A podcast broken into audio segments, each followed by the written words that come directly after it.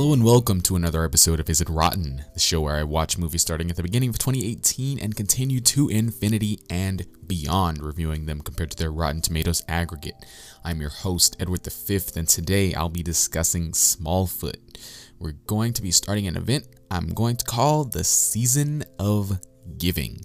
It was supposed to have started the week of Thanksgiving, but I've been having a lot of personal life stuff going on.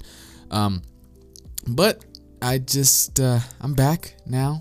And for the next two weeks, I'm going to be dropping an episode every day, Monday through Friday, to wrap this season up.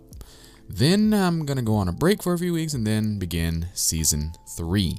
With that said, welcome to the season of giving.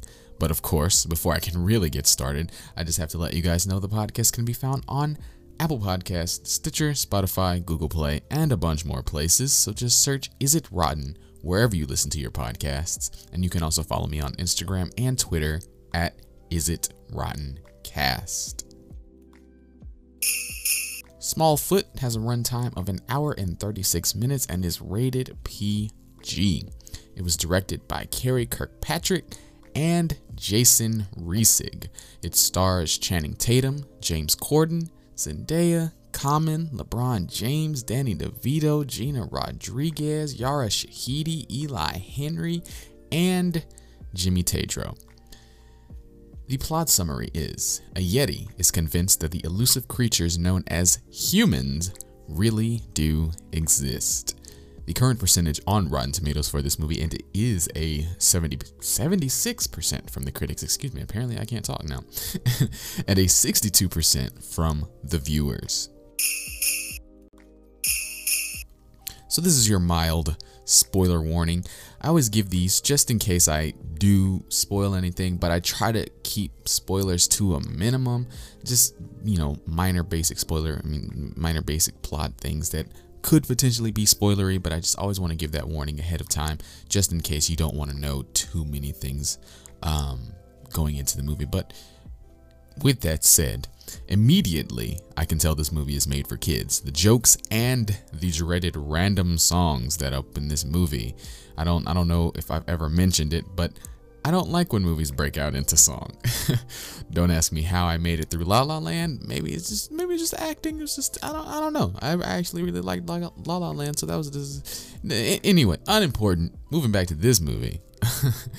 um, this movie is a kids movie through and through. The physical humor adds to it as well as you know the songs and what the songs are about. I think it's interesting how the moment everything isn't perfect anymore, the color of the movie becomes a little more brown tinted. It's not bright uh, as, as it was at, you know, when everything was great. And I thought that was pretty cool. Um, Channing Tatum is actually not bad at voice acting his character in this movie as well. I feel like I should amend my statement about the singing movies, though. There are times where I don't mind it. Um, perhaps that's why I made it through La La Land. If the song is actually good, then it's fine. And that's how I. Oh, that's what it says in my notes. That's how I made it through La La Land. That's funny. um, there are movies like Moana, The Little Mermaid, The Lion King movies, like where the songs are catchy and good, so I don't mind it. When this movie does it, however, it always managed to get a groan out of me. The songs in this movie are just not good to me. So the rate also the rate in which the they sing these songs in this movie makes me wonder if there's like a study that shows the amount of time between songs that will hold the attention of children because just it's man they start singing so frequently in this movie. I don't know. Uh, it's it, it bothered me. But I, I really like the way that they use the color and the light in this movie. So that's pretty much my main positive while the premise is a bit unoriginal and the songs aren't the best i still enjoy i still enjoyed my time watching the film if that uh, if that helps you at all um, I wouldn't say it's rotten, but it's just you know if you want to watch a film, uh, watch a movie with your kids, this is this is that movie. So what am I into right now? So I just started listening to a new podcast called Hackable. Um, the host tests all sorts of theories and hacks that are shown on TV and movies to see if some version of that hack is capable in the real world and how you can protect yourself from it. It's pretty interesting, and I'm personally burning through episodes. There are five seasons out, and I'm on season three now. Um, I think it's really interesting. The episodes aren't too long. They range from like 20, 25 minutes to I think the longest that I've listened to was maybe 40, but that's really stretching it. For the most part, they stick in the 25 to 30 minute range for the episodes if you're worried about listening to a really long podcast.